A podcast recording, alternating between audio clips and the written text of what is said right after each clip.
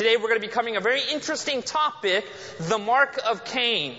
Now, many times you hear a sermon title like this, or perhaps you hear like a, a, verse like Revelation chapter 14, beware the mark of the beast, right? Many times we're thinking to ourselves, oh, that's encouraging. But here's the thing. You're going to find out that today's message is actually a very encouraging message. Can you say amen to that? Why don't we bow our heads for a word of prayer again? Let's just ask Jesus to be seen. Father in heaven, thank you so much again for Jesus. Lord, He is our hope, our reason, our argument. Right now, God, we pray that we would have more of Jesus. Open up our hearts and minds to be able to see deep things, Lord, that will change us. Thank you, God, for hearing prayer. In the name of Jesus, amen. All right, everybody, let's take our Bible. Let's go to the book of Genesis. Genesis chapter 4. First book of the Bible, fourth chapter of the first book of the Bible, Genesis chapter 4. Genesis chapter 4. Genesis chapter 4. Please say amen if you're there. Now, many times when you read uh, the early parts of the Bible, uh, when you're reading these stories like the Garden of Eden, of Adam and Eve, of Cain and Abel, of Noah and the ark, many times these stories have appeared cartoonish to us. Do you guys hear what I'm saying right now? They have appeared cartoonish to us. Because many times in growing up, we see pictures of Noah's Ark, and you see this boat with this giraffe sticking out his head smiling, and a bunch of animals, and Noah smiling. There was a flood that destroyed the world. They didn't look like that. Right? Or, or you read the story of Cain and, or uh, Adam and Eve, and providentially at the right moment, they're behind trees that are covering up their private parts, right? And we look at stories like that, and many times, just because of images that we have seen, not what we have read, because of images we have seen, these stories can appear cartoonish to us. But when you study the Word of God, you begin to realize the powerful truth about the origin of humanity. Can you say amen to that? God wants us to be able to take a good look at what happened in the past so we can have an understanding of what's going to be in the future. Can you say amen to that? So here we are, we're in Genesis chapter 4. I want you to see something quite remarkable. The Bible says something interesting. It says this, Now Adam knew Eve, his what? Wife. She conceived and bore who? Cain. By the way, chapter 4 is after chapter 3. Now I know that sounds like a great revelation, but I want you to think about this. Chapter 3 in the book of Genesis essentially ends with the promise of a redeemer who would come through the line of who? Eve, right? He would be born from Eve and eventually redeem mankind, destroy the devil, and save humanity. So what happens in chapter 4 is quite interesting. The Bible tells us that there was a pregnancy. Somebody was born. Now, when you read both chapter 3 and then chapter 4, logically what you want to do in your mind is connect both of those two stories. You would say, okay, chapter 3, there was to be a redeemer that was born. Chapter 4, huh, somebody's born. In fact, take a good look at what Eve says when Cain is born. Notice what the Bible says right here. Now Adam knew Eve, his wife, and she conceived and bore Cain and said this, I have acquired a man from who? She's acquired a man from who? Do you know what she said? The Bible actually records that she makes this proclamation when Cain is born. She's saying, you know what? God has given me a blessing. Now notice what happens next. Then she bore again, this time his brother Abel. Period. Let me ask you a question. What is actually said about Abel at his birth? Period. Do you see that? Yes or no? Okay, we're going to start taking notes right here, okay? And I want you to see how we're going to be pulling this all together, okay? Take a good look at what happens when Cain is born. Apparently, there's this excitement, there's this joyful experience. Cain has been born. In fact, what's very interesting, the word Cain actually means acquired. A blessing from the Lord. Do you know what Abel means? It means vapor. In fact, it's the same word that's used in Ecclesiastes that says, vanity among vanities, all is vanity. That's Abel. Now, does it seem really exciting when Abel was born, yes or no? No, it's like, oh, Cain has been born, and then it's like, oh, and we have another child over here. His name shall be Abel. But let's get back to Cain. So I want you to take a good look at this because there is very much a contrast between both Cain and who? Abel. Now I want you to see what happens in their calling or their profession. Notice what the Bible says next. Now Abel was a keeper of the what? Sheep, but Cain was a tiller of the what? Ground. So here you have this. They're both involved in agriculture of some kind or farm, you could say. You have Abel that was taking care of the sheep. Then you have Cain that was taking care of the land. Abel was taking care of the sheep that would be used for worship. Cain was taking care of the land where food would be produced for people to eat. Adam, Eve, and their whole family would eat off the fruits of Cain's labor. Are we tracking so far, yes or no? Now everybody stick with Genesis chapter 4. I want you to see what happens next. This is where the story starts taking an interesting turn. Verse 3. And in the process of time. In other words, over a period of time or events. In other words, this was not a fasting that took place. A gradual change started happening. Well, let's find out about this gradual change. In the process of time, it came to pass that Cain brought an offering of the fruit of the ground to the Lord.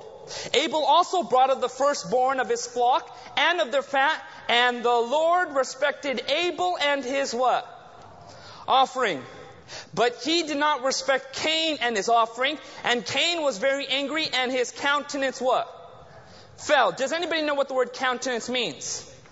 Your face, right? Like the Bible actually records, the face of Cain was actually just distraught. When you looked at Cain, it was very apparent something was very, very wrong. The Bible teaches that what's in the heart of a man appears on his face. And I can tell you're all happy to be here this morning. Amen? Even if your car broke down or you're wearing the wrong shoes. Right? Okay, this is where it starts getting interesting. The Bible then tells us that there was a time of worship. So the Bible then says that Cain, he built an altar to the Lord. Abel built an altar to the Lord. Both of them are worshiping the Lord. Amen. Both of them are bringing a kind of offering to the Lord. Amen. But watch what happens. The Bible tells us that Cain actually offered up the fruit of the ground. And then Abel offered up a lamb and its fat. The Bible then tells us God's response to both of these forms of worship. God looked at Cain's offering, and the Bible says something interesting. It said the Lord did not respect Cain and his offering. Not just his offering, but who did he not respect? Cain. That's an interesting point. The Bible says that God respected Abel and his offering. So God not only respected the offering of Abel, who else did he respect? Abel. Not just the gift, but the giver of the gift was important to the Lord. Can you say amen to that? Now we have a whole new outlook when it comes to giving tithes, right? You can do it with a smile or you can do it with the face of Cain. Which one's going to be? Okay, now going back to this story. The Bible says something quite remarkable. The Bible says that at this moment, Cain got so angry, and do you know what God does? God actually speaks to Cain, and it's very interesting. God uses an interesting analogy. Do you know what God says to Cain? He says, Cain, if you do well, will you not be, what's the words? accepted. Don't forget that word. If you do not, if you do well, will you not be accepted? God is very tender and caring with Cain. He is reaching out to Cain. He even says, Cain, why has your countenance fallen? In other words, why do you have a bad look on your face? God then ministers to Cain, trying to communicate to him things he needs to understand. God tells Cain something very interesting. In an illustration, he says, Cain, if you do not do well, he says these words, sin lies at the door. But then he doesn't just stop right there. In fact, if you look at some other translations, it says, sin is crouching at the door. And then it says, his, its desire is for you. Now that's interesting. Do you know what it sounds like? How is he describing sin, by the way? As a predator. Oh, wow. You think, okay, what's the big deal? He's describing sin as a predator. Do you want to know why that's so interesting? Because when mankind was originally created and put in the garden, the Bible describes about the animal kingdom at that time. The animal kingdom at that time, there were not predators and prey. But what happened is when as soon as Adam was kicked out, there was a cascading effect upon the animal kingdom. And I'm sure Cain and Abel, after generations, begin to notice that animals were no longer friendly towards each other, that these animals were actually hunting each other. So as Cain is being, being made aware of this analogy, God says to him, He's like, look, Sin is crouching at the door. It wants to take you out. And this would have been something very interesting to Cain because as they begin to observe the animals around them, they would have picked up, wait a minute, it's like he's describing what's happening to the world. But then God gives Cain some hope and he says, but, you but you shall what? What does he say to him? Its desire is for you, but you shall what? Rule over it. God was actually telling Cain, Cain, you should not be defeated by this, but you should actually conquer this. But you know the rest of the story. The Bible then tells us Cain talked with Abel, and they went out to the field. And it says that Cain killed Abel and then walked off like nothing else happened. And the Bible teaches that God confronted Cain and he says, Cain, where is your brother? Cain replies, Am I my brother's keeper? I'm not responsible for him. And God says, The blood of your brother what? Don't forget that point. The blood of your what? The blood of your brother cries out. Okay, by the way, I'm giving you, when I'm emphasizing something, I want you to store all these things down because we're going to pull it all together, okay? God says to Cain, the blood of your what? Brother is crying out. In other words, there is a cry for justice, right? And God confronts Cain and says, Cain, you've killed your brother Abel.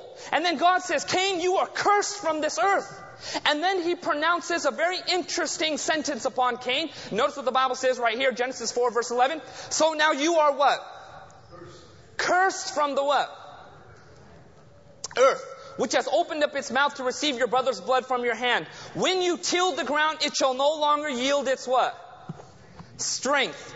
A fugitive and a vagabond you shall be on the earth. Now let me ask you a question. What is a fugitive? Someone who's being hunted, someone who's running from the law? Anybody else? What's a fugitive? Like, it's a movie, huh? No, what's a fugitive? Yes, Tom. Okay, very good. Someone who doesn't have a safe place to be. Now, what is a vagabond? A wanderer? Okay. I mean, if you see somebody walking down the street who doesn't have a home, would you say, oh, there goes a vagabond? What's a vagabond? Is it a pawn? Yes. Patty. A lonely person, a beggar? Anybody else? What is a vagabond? Is that like a positive phrase? Would you say, oh, I'm, you, you must be a vagabond? Is that what we say to people? What does the word vagabond mean? It's a negative connotation. It has a, a negative implication. To, in other words, this person is a wanderer. In fact, if you actually check up the Hebrew, it says somebody who is desolate or somebody who is a wanderer. Now, this is where we start tying this all together. A fugitive and a vagabond, you shall be on the what? Earth. And do you know what God does? God actually marks Cain. Now, what's so interesting is how the story with Cain ends. The Bible then says, after this point, that Cain actually went to the other side of the land of Eden. He dwelt there. Does anybody know what the word dwelt means? Lived. Okay, now that's interesting. And the Bible then says he built a city there. And his son was born there. Actually, he begins to have several generations of people in that city. Now we're going to pull together all these things now. We've just placed emphasis upon certain things. What is this all about? Ladies and gentlemen, what you are looking at is the form of worship that most Christians have fallen into. You are looking at a Christless religion. Now, this is where I'm going to start explaining and helping us to understand what's going on here. The Bible says that Cain, when he was born, what did Eve say? I've acquired a man from the Lord. The Bible begins to teach this idea there was this great joy or implying there was this excitement about Cain's birth. Perhaps he could be the promised redeemer. Can you imagine someone being born like that and raised like that? God has tremendous plans for your life. Oh, there's nothing wrong with that. But it, you know, it, there, there could be some lenience in there as well. Almost as if, man, he is privileged. They begin to worship God. And the Bible says something interesting. Who was the tiller of the land? Cain. Who was the keeper of the sheep? Abel. In order for Cain to worship the Lord, where would he have to get his sheep? He'd have to go to his brother to get it. Now that's interesting the older brother would have to go to the younger brother to get the sheep. Here Abel is. He'd be gone for a certain period of time taking care of the sheep. Cain would be working hard. And the Bible says over a period of time, they begin to worship God, and the worship of Cain began to almost change. Cain, instead of bringing the lamb that he should have brought, he begins to bring the fruit of the ground. You know, the Bible teaches that when Adam and Eve sinned, that skins were prepared for them and placed on them. Do you guys know what the word skins mean? Coats of skin? Do you know where it came from? It didn't come from tree bark. It came from an animal that was what?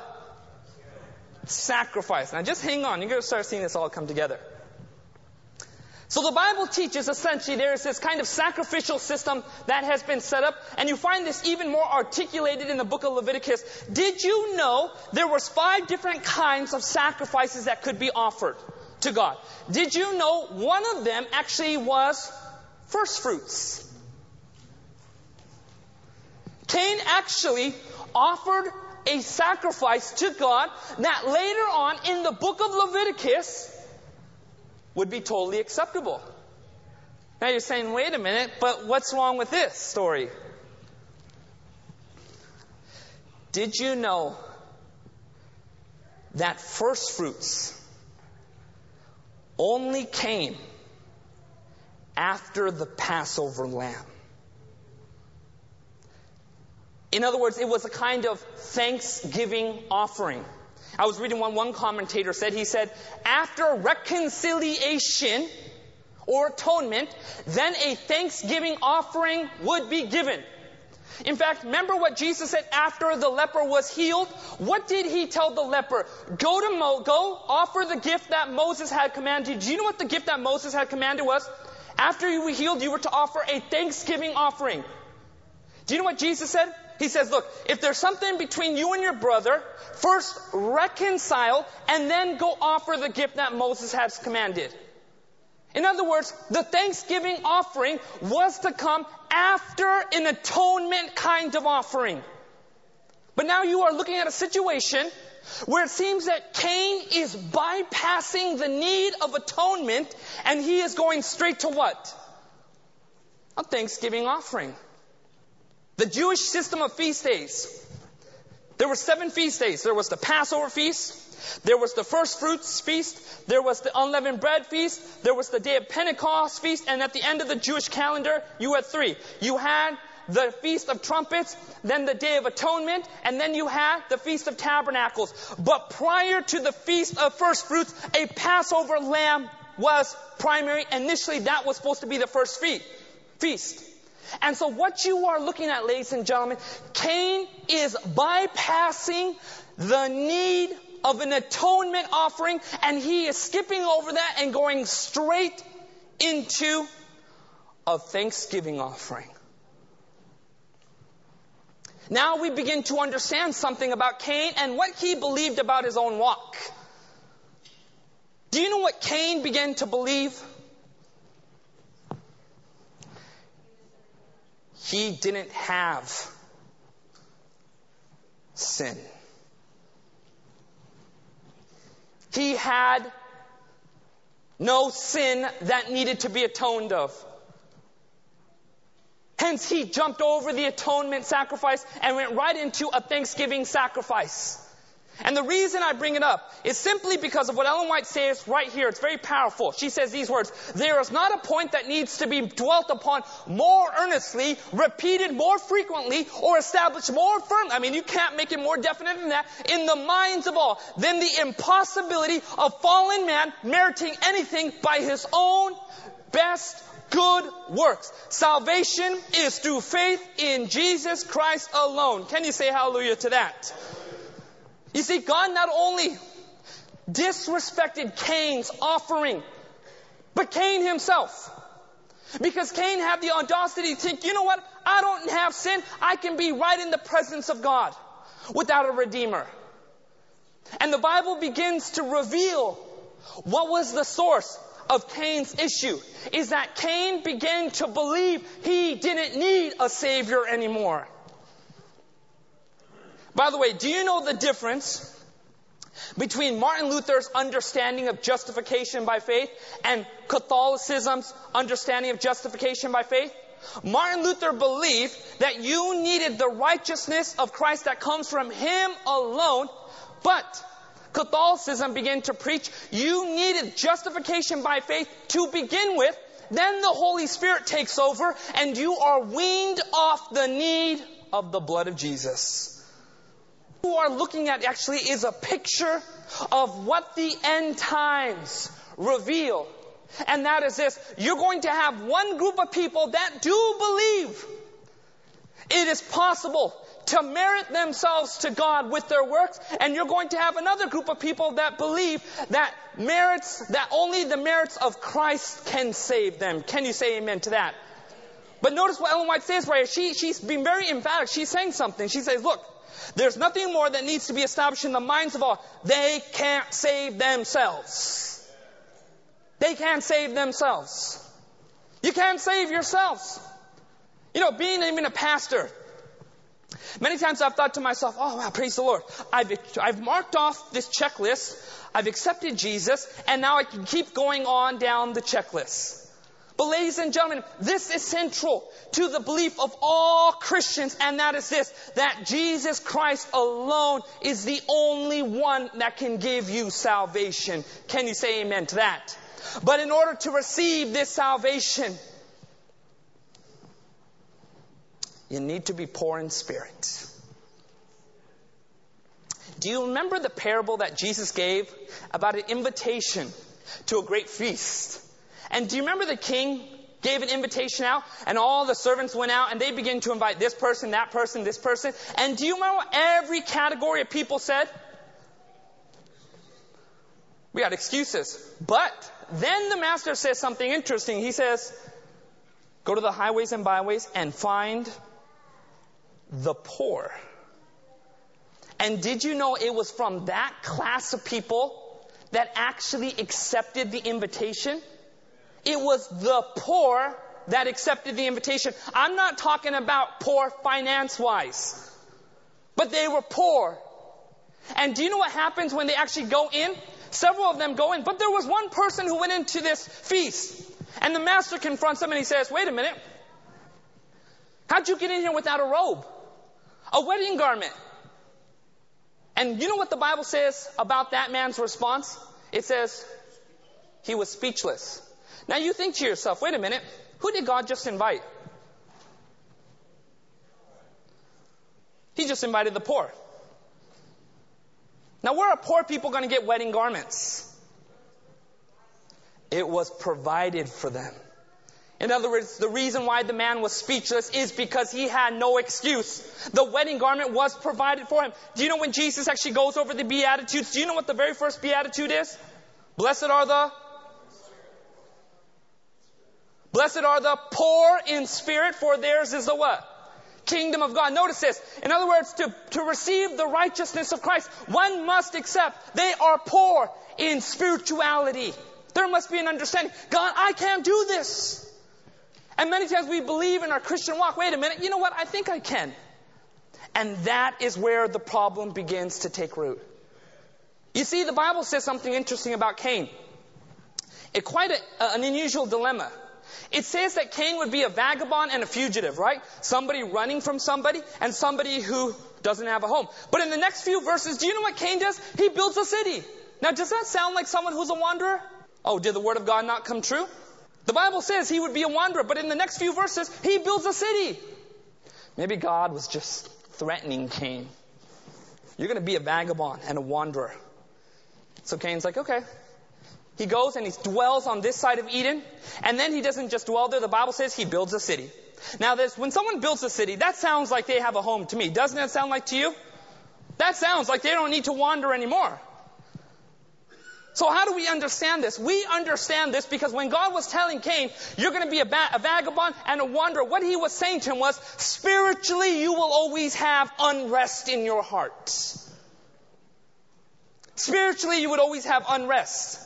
Because you have rejected this atonement, you will always have this unrest in your heart. In other words, a wanderer is somebody who has no rest day or night.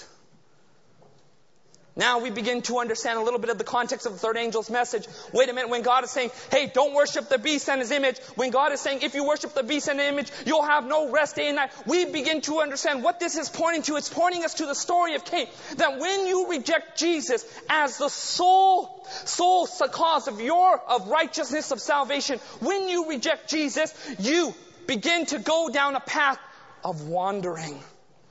There's no more peace in your heart. And ladies and gentlemen, many times as Christians, we have lived too long without heaven's peace. Too long without heaven's peace. Without righteousness. And God is offering it as a gift to all of His people. The Bible says in Romans chapter 5 verses 1 through 2, therefore having been justified by what? Faith, we have what? Peace. Do you know what the word peace is translated? Rest.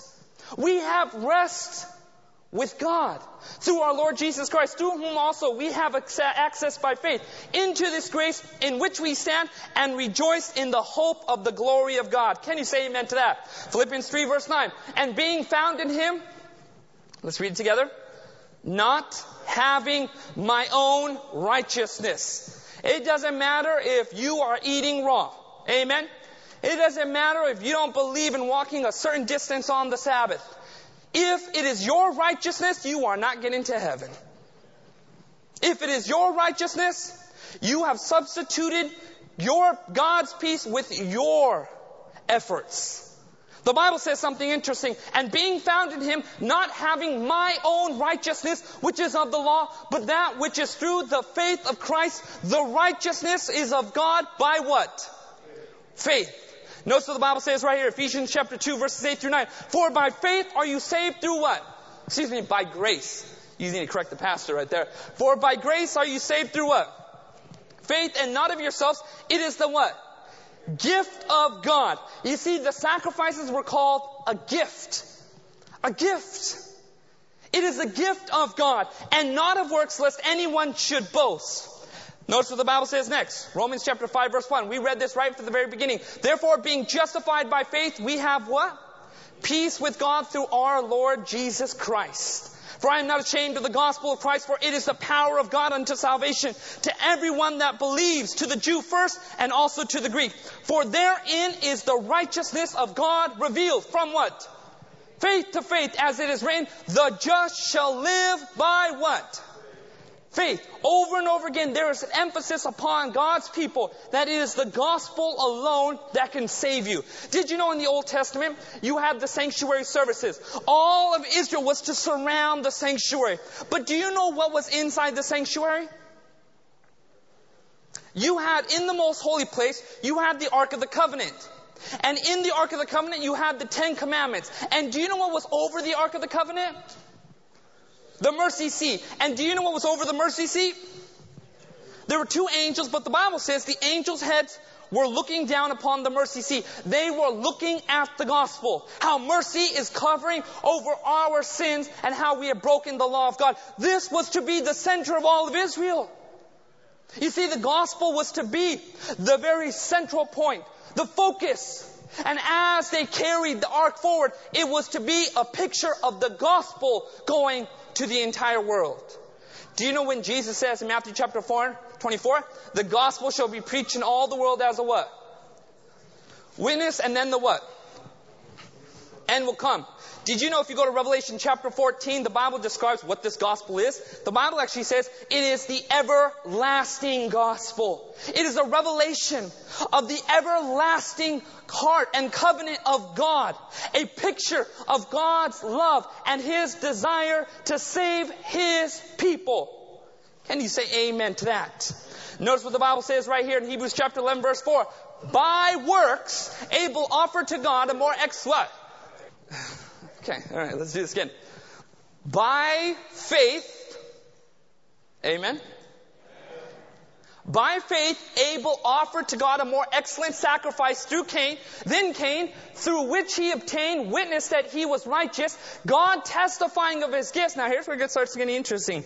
And through it, he being dead, still what? Let me ask you a question.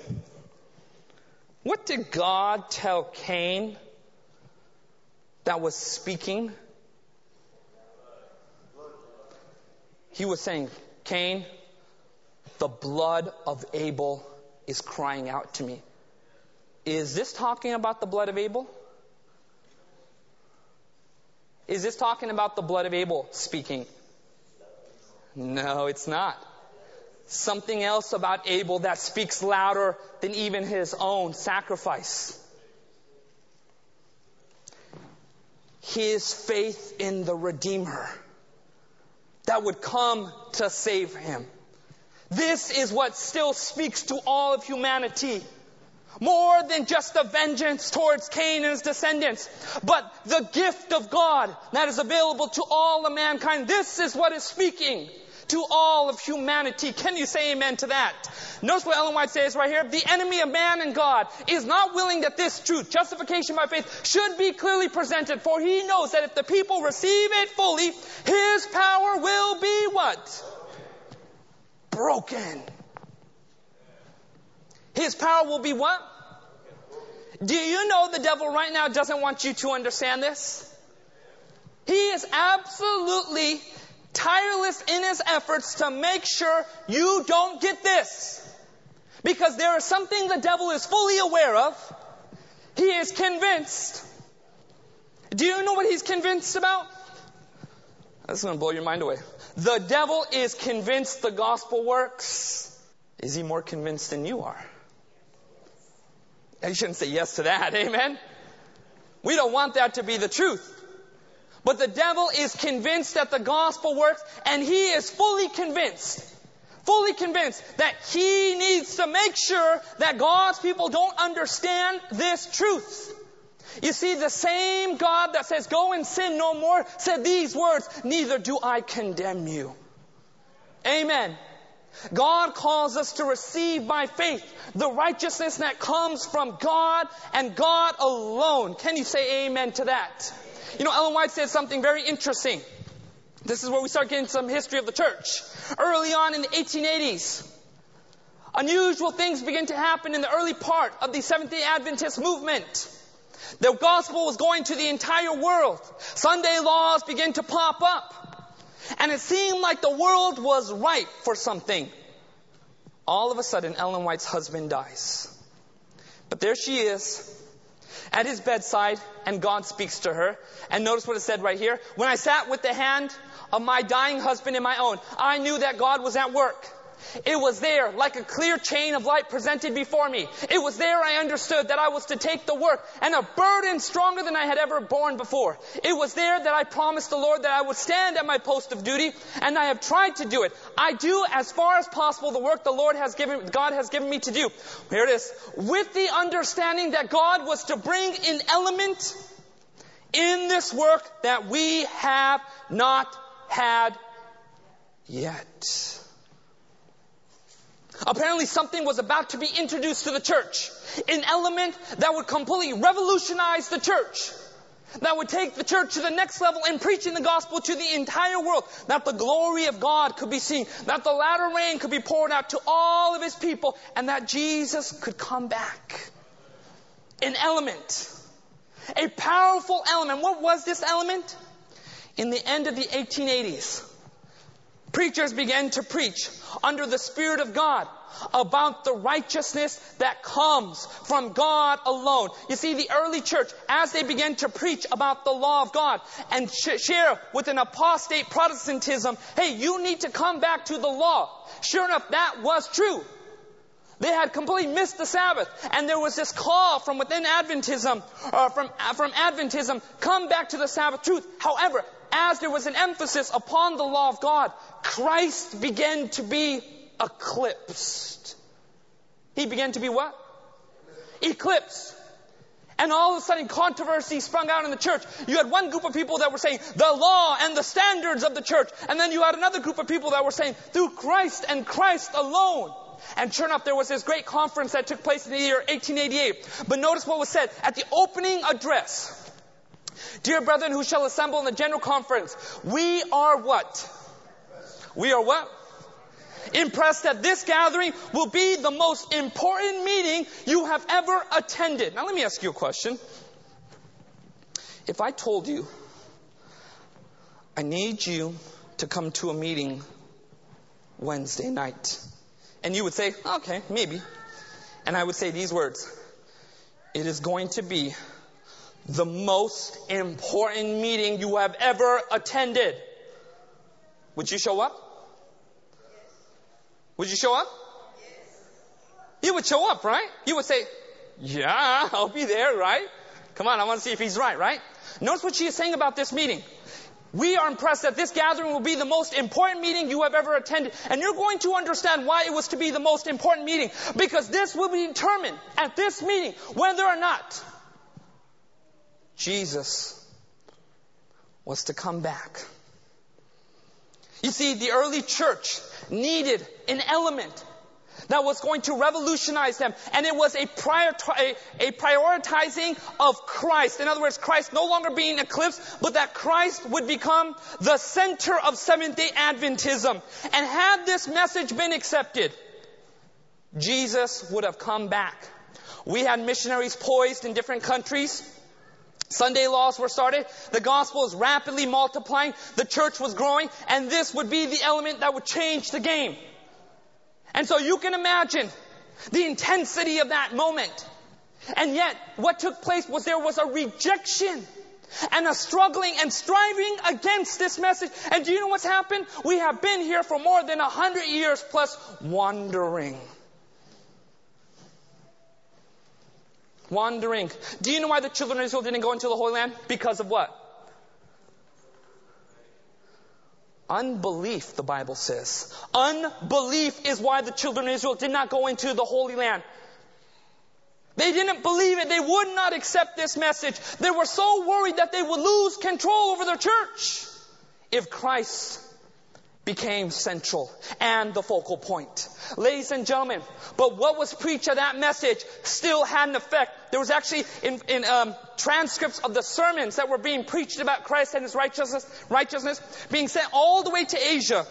And the reports show that even when they took these sermons and were presenting them up front at church, there was such power that attended this that revivals broke out in those areas because of a written manuscript. Christ was being presented. Ladies and gentlemen, do you want to know something? Friedrich Nietzsche said this. He says, because of the God is dead movement, 1900s, the next century would be the bloodiest century ever. Do you know what's happened in the last hundred years plus? World War One, World War Two, you have the Korean War, you have the Vietnam War. You have a whole host of wars. You have the development of nuclear warheads. You have um, just an intensity of violence that has taken place over the last hundred years plus that have made all of Earth's history prior to that time look like a walk in the park. It wasn't supposed to happen. You see, it was enough. The great controversy was still at a point where it could have finished up right then and there. But you see what happens when you don't change a part at the right time and you keep driving with that part. Pardon the relevancy. The damage that can happen later on when the breakdown takes place is far beyond measurement. We have been here too long, ladies and gentlemen. We have been here too long. And what Christ wants to do, He wants to reawaken in His people an understanding of this great central truth. Now, what is this great central truth? There is one great central truth to be kept ever before the mind in the searching of the scriptures. Well, what is that? Christ and Him crucified.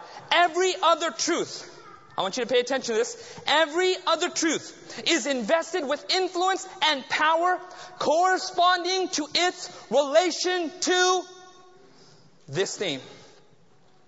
In other words, you just don't have all the teachings of the church on equal footing in relation to the gospel.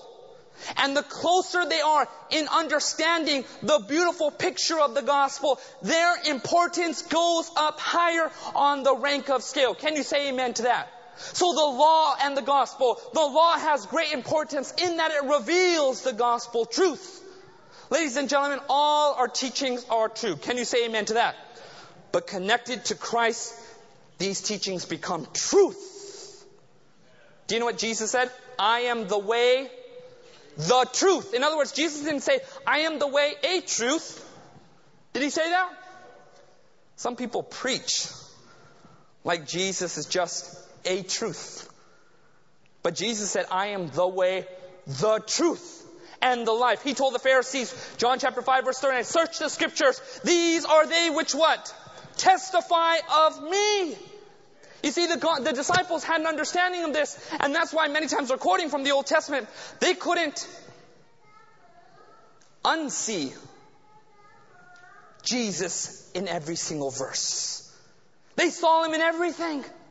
And it became their whole focus in presenting the gospel. All of our teachings are designed for a great purpose, and that is a revelation of who Jesus is. Can you say amen to that? Now, just to give you a bit of analogy.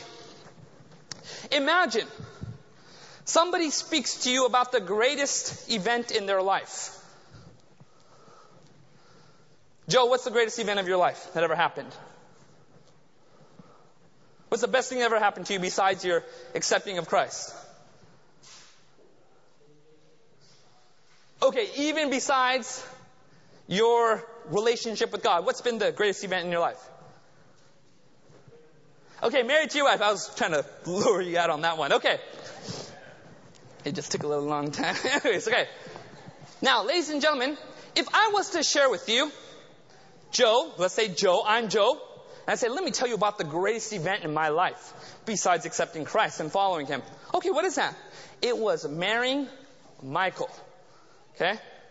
It was marrying my beautiful Filipino wife. Okay? And then you say, why don't you tell me about that event? And you say, all right, I'll tell you about that event. Okay? And I say to you, oh man, that was a wonderful wedding. I mean, you should have been there. And I'd be like, oh yeah, tell me more. I mean, you should have seen the decorations that were on the church. Awesome. And the preacher, he was a good looking Indian preacher. I mean, that was amazing. You're like, oh, okay, all right, right? And then he says, oh, and the blueberry pancakes. You would start scratching your head. You're like, what do blueberry pancakes have to do with anything? And then he says, but man, you should have been there when I saw her walk down the aisle. And as she was coming down that aisle, Oh man, it was amazing. And my crazy cousin Bob. And you would be like, what? What does that mean? Like, what are you talking about? You see, this is actually how we have presented the message of the church. We have presented the primary relevant message, and then we have added other facts and truth, truths you could say, but disconnected from the event itself. Are you listening with me, yes or no? And do you know what happens? It sounds like jargon to people. But going back to the relevant, say if I was to come back and say, you know what, let me just tell you about my wedding. It was a beautiful wedding. You see, see my wife when she came down. That morning, all of our families got together and we had blueberry pancakes. And it was just amazing as we were just sitting right next to each other, staring in each other's eyes. Oh, I get that, okay? And you should have been there as we're walking down. It was actually my crazy cousin Bob, he had actually made the food for us during during the reception, and it was the most amazing dish. He actually made the cake, and there was a, pic, a little picture, a little statues of me and my Filipino wife. You're like, oh, I get the picture now. I get what you mean by these extra things. Can you say amen if you're track with me, yes or no? You see, ladies and gentlemen, God is calling us to regain, refocus this one great central truth. Now what is that? Every other truth is to be invested with influence and power corresponding to its relation to this theme. It is only in the light of the cross that we can discern the exalted character of the law of God hanging upon the cross. Christ was the what? Gospel. I love these words. This is our message, our argument, our doctrine, our warning to be the impenitent, our encouragement for the sorrowing, the hope of every believer. Ladies and gentlemen, Christ is calling us to regain Him as the reason and hope of not just the church, but every individual believer. Ladies and gentlemen, in, you're standing before God. It's either your works or Christ's works. What's it gonna be? What's it gonna be? By the way, did you know you can be excited about this? You can be excited. You actually have permission. Even from Ellen White, she says, we can be excited about the gospel. You can be excited about the gospel. It is a message, an everlasting gospel. In fact, what's very interesting, this was early on in the church. They built this, or they made this painting called The Way of Life, and it was to be a picture of the entire great controversy. If you look over there, you see the uh, fall of Adam and Eve and their expulsion from the garden. You see Abraham. You see Cain versus Abel, or Cain killing Abel. You see the Last Supper. You see over here the cross. But as this picture was being reviewed and surveyed, Ellen White and her husband said, you know what, things need to change. What needed to be changed? They recommissioned this picture. And do you know what the difference was? This was the difference after it was recommissioned. What do you notice different about this picture? The title changed Christ, the way of life. Notice this, Jesus and Him hanging on the cross was to be central. In fact, you take a good look, everything else was simply in the shadow of the cross. Do you see what I'm talking about? This is the greatest event. This is the primary focus. And we as a church family, this is the element that our church needs like never before. Christ and Him hanging upon the cross. Can you say amen to that? This is a powerful truth of all professing Christians. Seventh day Adventists should be the least in uplifting Christ. Be- just making sure you're reading. Of all professing Christians, Seventh day Adventists should be foremost in uplifting Christ before the world, simply because they're better than everybody else. God forbid, right? Come on, you guys. We have the truth. That's why we should be foremost, right? We're better than people. We dress better than people. We have churches on days that people don't go to work. We understand the Bible. I mean, we can beat people at Bible trivia. Do you know why we should be foremost in uplifting Christ? More than other, other groups? Because of how much light God has made available to the church in relation to the gospel theme. All these components all these components should help us to lift up Christ higher and greater than anything else our church does. We should be known for health. Amen. Nothing, nothing wrong with that. I preach them. We should be known for the Sabbath. Praise the Lord. But one thing above all things we should be known for, and that is Christ and Him crucified. Can you say amen to that?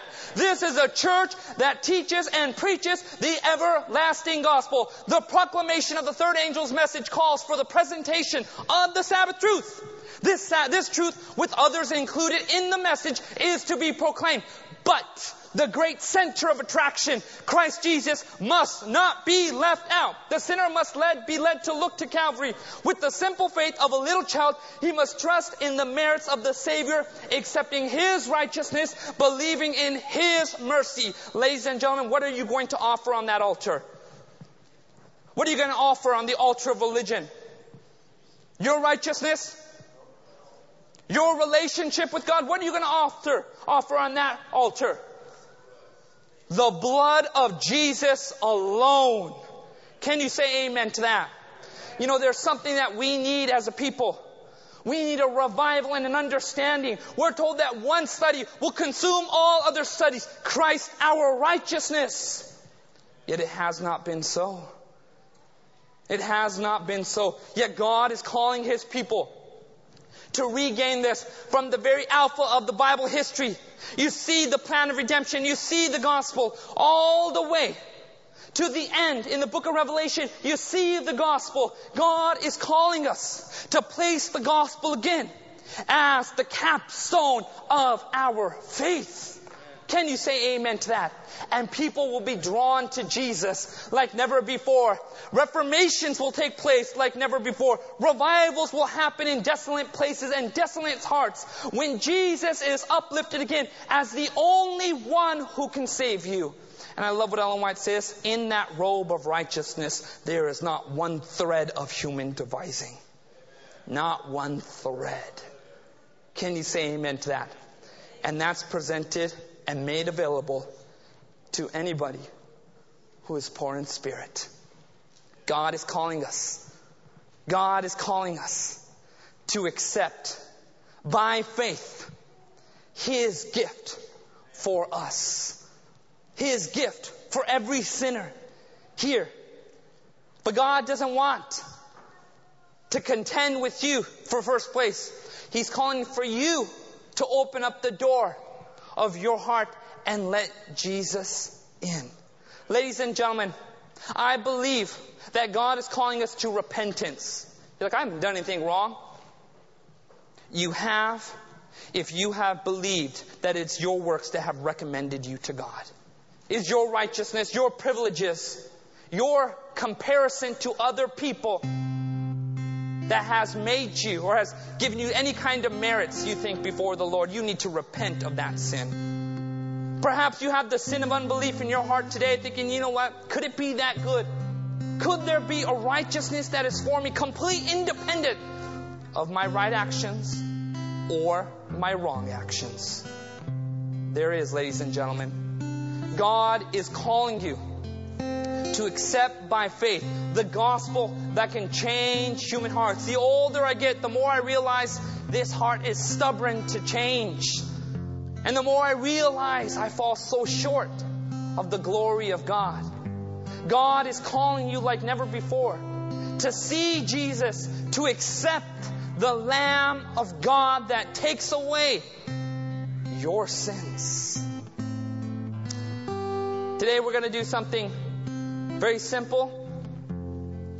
To have a song being sung, but with this song, if you need to make a journey up to the front, to the foot of the cross, to saying, Lord, I need your righteousness and yours alone. Perhaps you need to come to the cross saying, God, forgive me for believing that I could do this on my own. Or perhaps you need to come to the front because Jesus has not been made the center of your experience.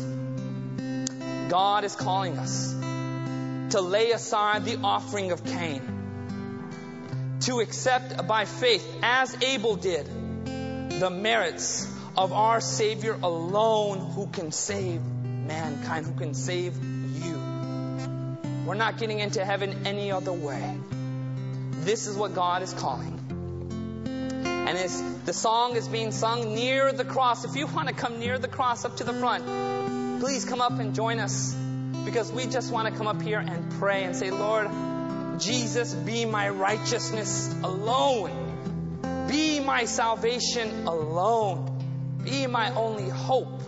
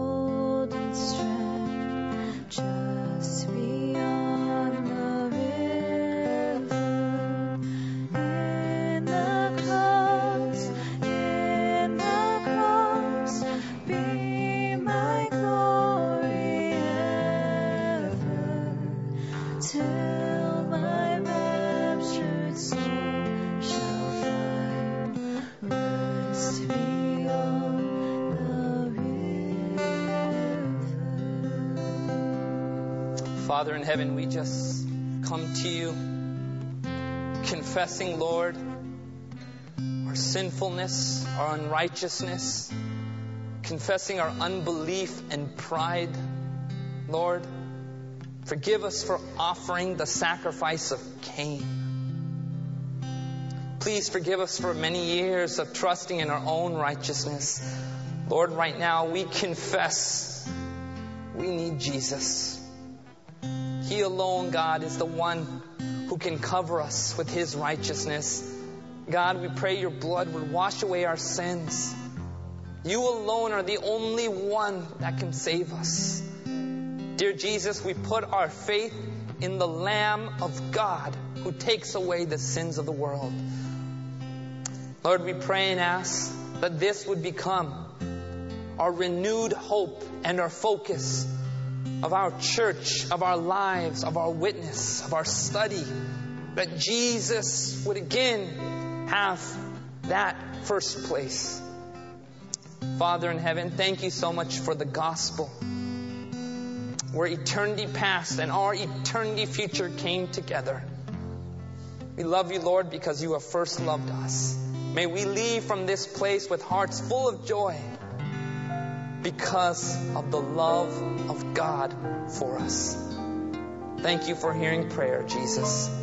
In your precious name we pray. Amen. This media was brought to you by Audioverse, a website dedicated to spreading God's Word through free sermon audio and much more. If you would like to know more about Audioverse, or if you would like to listen to more sermons, please visit